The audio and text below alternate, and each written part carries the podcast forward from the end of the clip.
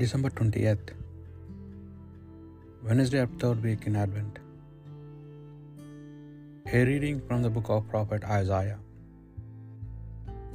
The Lord spoke to Ahaz and said, Ask the Lord your God for a sign for yourself coming either from the depth of Sheol or from the heights above. No, Ahaz answered. I will not put the Lord to the test. Then Isaiah said, Listen now, house of David. Are you not satisfied with trying the patience of men, without trying the patience of my God too? The Lord Himself, therefore, will give you a sign.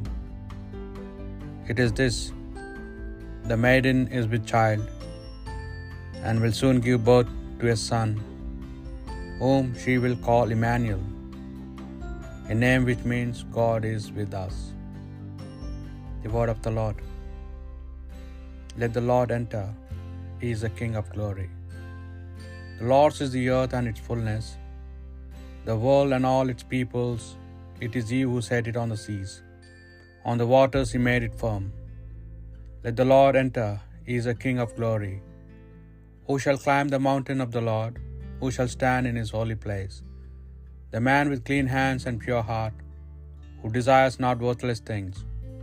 Let the Lord enter, he is a King of glory. He shall receive blessings from the Lord, and reward from the God who saves him. Such are the men who seek him, seek the face of God of Jacob. Let the Lord enter, he is the King of glory. A reading from the Holy Gospel according to St. Luke. The angel Gabriel was sent by God to a town in Galilee called Nazareth, to a virgin betrothed to a man named Joseph, of the house of David, and the virgin's name was Mary. He went in and said to her, Rejoice, so highly favored, the Lord is with you. She was deeply disturbed by those words, these words, and asked herself what this greeting could mean. But the angel had said to her, Mary, do not be afraid. You have won God's favor. Listen, you are to conceive and bear a son, and you must name him Jesus. He will be great and will be called Son of Most High. The Lord God will give him the throne of his ancestor David. He will rule over the house of Jacob forever, and his reign will have no end. Mary said to the angel, But how can this come about, since I am a virgin?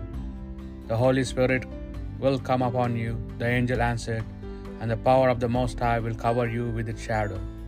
And so the child will be holy and will be called Son of God. Know this too your kinswoman Elizabeth, as in her old age, herself conceived a son, and she whom people call barren is now in her sixth month. For nothing is impossible to God. I am the handmaid of the Lord, said Mary. Let what you have said to be done to me. And the angel left her. The Gospel of the Lord.